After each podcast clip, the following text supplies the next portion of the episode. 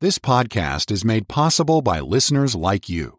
Please be sure to subscribe and share with friends and family. To help support this ministry, please visit walkwiththeking.org forward slash donate. Thank you for listening. All right, thank you very much. And hello again, dear radio friends. How in the world are you? You doing all right? well, I'm fine, thanks. Happy in the Lord and glad to be back with you. Bless your heart. Come with me to the second chapter of the Gospel of Mark. We're in the Gospel of Mark for a while, and uh, I'm enjoying it at least. I trust you are. It says again, our Lord Jesus entered into Capernaum. Now he had to stay outside for a while because the man who had been healed of his leprosy was telling everybody about this wonderful healer, and they said he couldn't even come into town. He was outside in desert places. But finally he comes back, presumably to Simon Peter's house, and uh, the word got around that he's he's back in town. He's there. Well, you know what happened. You know what happened. The house of Simon and Andrew and it was noised, it says, that he was in the house. Hey, he's there, he's back in town, let's go see him. And straightway many were gathered together, insomuch that there was no room to receive them, no, not so much as about the door. And he preached the word unto them. When Corinne and I were serving the college, I was president, and she was president's wife, and uh, in charge of the house that is furnished for the college president there on the campus of the college we would invite the the, the freshman entering freshman class to come in just at the beginning of school. We'd have a reception for them and put on a little program, and I'd give them something of the word and pray for them.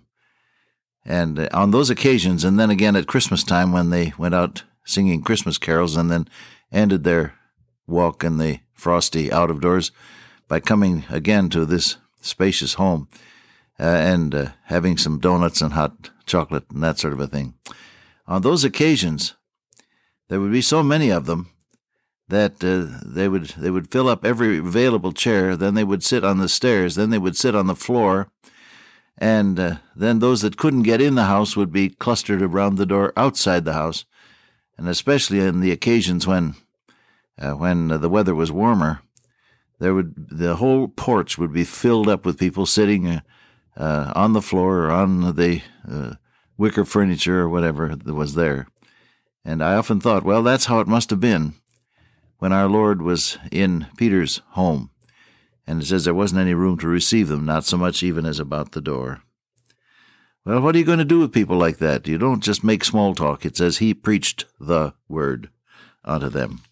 And uh, the word that he preached is given to us over in uh, Mark 1 15. The time is fulfilled. The kingdom of God is at hand. Repent ye and believe the gospel. That's, that's an encapsulation of the sermons that Christ preached. The time is up. Time is now. Now is the accepted time. Today is the day of salvation. The kingdom of God is at hand. That is, make God king of your life, not simply some religious concept that is added on while you do as you please. Repent ye. If you're going to go God's way, you have to stop going your own way and believe the gospel. Receive by faith the fact that God wants to save you and make you his child.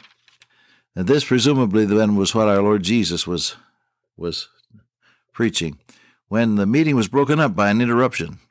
Small thought here, how do you handle interruptions? Huh? You're you you got your day neatly planned out and all of a sudden the the boss's boss you know, your boss is has to report to somebody else who is a, a regional vice president or however the pecking order is set up in your corporation. And you've got your day all set up, and all of a sudden the boss's boss drops in, and you have to adjust your whole day uh, to the process of noticing this man, being nice to him, and answering his many questions. Uh, how do you feel about that? A little upset, no doubt, a little uh, frustrated, because the work that has been assigned to you has a lot of deadlines to it. And here, this visiting prophet is taking up your time. I used to say sourly, people who have nothing to do come and do it in my office. Interruptions. How do you handle them? Well, the Lord helped me about on that matter a good many years ago uh, to the realization that interruptions are actually part of God's plan for you. When you take an unexpected visit, for example, or uh, something that cuts across the, the plan that you have so neatly laid out for a day or a night, and somebody blows into your life unexpectedly and, and everything that you have planned has to be set aside. Interruptions. When this happens, you either have your choice of being upset by it and saying, I don't know why this has to happen to me, and so on, or else you can say, Well, now, Lord, you have something in mind for us here. Uh, show me what it is. Because God sends people across your path for his, his purposes. Either you're to bless them or they're to bless you or both of the above. When I learned that, I stopped crabbing about people interrupting my routines, my precious little routine business that I had laid out. I, I stopped griping about that, and I began to realize that God had sent people across my pathway so that I might minister to them or they to me or both. Now, today, or no, some of you listen at night, so tomorrow for you, when something happens that upsets your plans, instead of crabbing about it and complaining about it, look up and say, Lord, I don't know why this is, but it's part of your perfect plan, and I know that all things work together for good to them that love the Lord. And so make this thing pay out spiritually. And then you look for a chance to be of blessing in that interruption situation. You want to try that? Anything I tell you, I've been there, and I know that uh, such a prayer changes the face of a situation which might be frustrating or irritating and makes it instead one of blessing. You try it for yourself.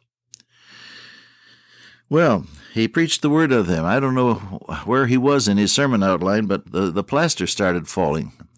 The dust going down their necks and bits of plaster and, and uh, building material falling in, right in front of where the master was seated. You know what was happening, of course it said, There came uh, unto him uh, people who were bringing a paralyzed man. He was sick of the palsy. We would say that he was paralyzed, which was carried by four people. Now, they had him on a pallet, like something like our stretchers today. You have two poles uh, through each one of them uh, put through a, a, strong hem on either side of a, a strong piece of canvas, and uh, that forms a stretcher, and four people can easily carry uh, each one taking a hold of one of those four handles, can easily carry a person. Well, this was the type of conveyance that they were using there. They called it here a bed. You know it wasn't a four poster bed. It was a pallet uh, with some kind of uh, carrying device on each of the corners, whether it was a cloth loop or whether it was a wooden uh, handle stuck through the, the overlap or whatever.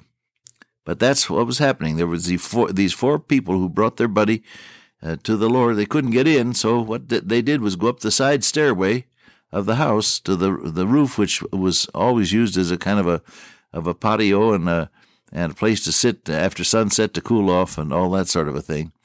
And so they were up there on the roof, and they began to take off the tile one by one, and began to dig into that roofing material. And finally, they had a hole that was large enough to let the man down. When they could not come nigh unto him because of the crowd, they uncovered the roof where he was. And when they had broken it up, they let down the bed wherein the sick of the palsy lay. Now, these men had to work fast because you know that if you saw somebody poking a hole in the roof of your house, it wouldn't take you long to get out there and, and holler at them and call the police. Isn't that true? So these four men worked rapidly and uh, intent upon their objective, which was to get their friend into the presence of the Savior. They let the bed down whereon the sick man lay. And when Jesus saw their faith, not his, the man that was sick didn't have much faith, evidently, he said to the sick man, Son, thy sins are forgiven. Another small thought here God always starts with the heart condition before he does anything with the circumstances. Have you learned that yet? I find myself praying about the circumstances because I either don't like them or I want them altered or I want something to happen that will will further my particular plans or my ministry. And I find myself oftentimes praying about the circumstances when in reality God's way is to pray about and change. God's way is for you and me to pray about and to change our inner attitude toward Him. Then he begins to work on a miracle basis. Who shall enter into thy holy place? He that hath clean hands and a pure heart, who hath not lifted up his soul unto vanity, nor sworn deceitfully. To get into the very presence of God in prayer and, and have your prayers answered means that that inner life that nobody knows but you and God needs to be cleansed by the application of the precious cleansing blood of Christ and needs to be filled with the presence of the blessed Holy Spirit so that your relationship to God is is pure and clean and uncluttered with unconfessed sin and failures. Now, just notice then that the Lord Jesus started with that. Didn't say anything about the disease yet. He took care of that later. But first of all, he dealt with the man's need. Go and sin no more, our Savior said to one who was caught right in the in the action of sin. Go and sin no more. He said to uh, a man who was healed. The story, his his story is found, I think, in the fifth of John, isn't it? Uh, or no, it's the fifth. Is it the fifth of John? Yes, that's right. Um, I get my tang tangled up when I'm talking to you and turning pages. The man who uh, had been ill for 38 years, wasn't it? Let's see for a minute. For a long time, he had an infirmity. It says 38 years. And uh, our Lord Jesus said to him, Behold, thou art made well. Sin no more, lest a worse thing come unto thee. Always in uh, in uh, dealing with the needs of people, our Lord Jesus does take care of physical and emotional and financial and interpersonal needs. Yes, he does. But first of all, he wants to deal with my inner need, the need of cleansing and the need of the filling of the blessed Holy Spirit. Will you remember that? The first thing our Savior said to this sick man was, Son, your sins are forgiven. Well, immediately then the bystanders began to reason, it said, in their hearts. And uh, they said, Why does this man speak blasphemy? Only God can forgive sins. He said, Well, now let me ask you a question. Which is easier, to say your sins are forgiven or to say to this sick man, Get up and walk? You can't do either one, can you? But I can, because I'm God. That's what he was saying to them. And so that so that you may know the Son of Man hath power on earth to forgive sins, I'll say the other thing to this man, get up and go home. And the man did. It said immediately he arose and took up the pallet on which he had been lying and went forth before them all, and they were amazed and glorified God. Said, We never saw anything like this. Jesus is God. The cults that say he's only a, you know one of the one of the highest of the angelic group or or whatever, uh, this is not of the Lord. Jesus is much as much God as God the Father or God the Spirit. We are Trinitarians. We believe in one God and three wonderful persons, all of whom are revealed to us as we trust our Savior by faith. Well, we get into this some more when we get together again. Dear Father, today may we allow Thee to take care of our inner needs as well as our circumstances in answer to prayer. In Jesus' name, amen. Well, until I meet you once again by way of radio, walk with the King today.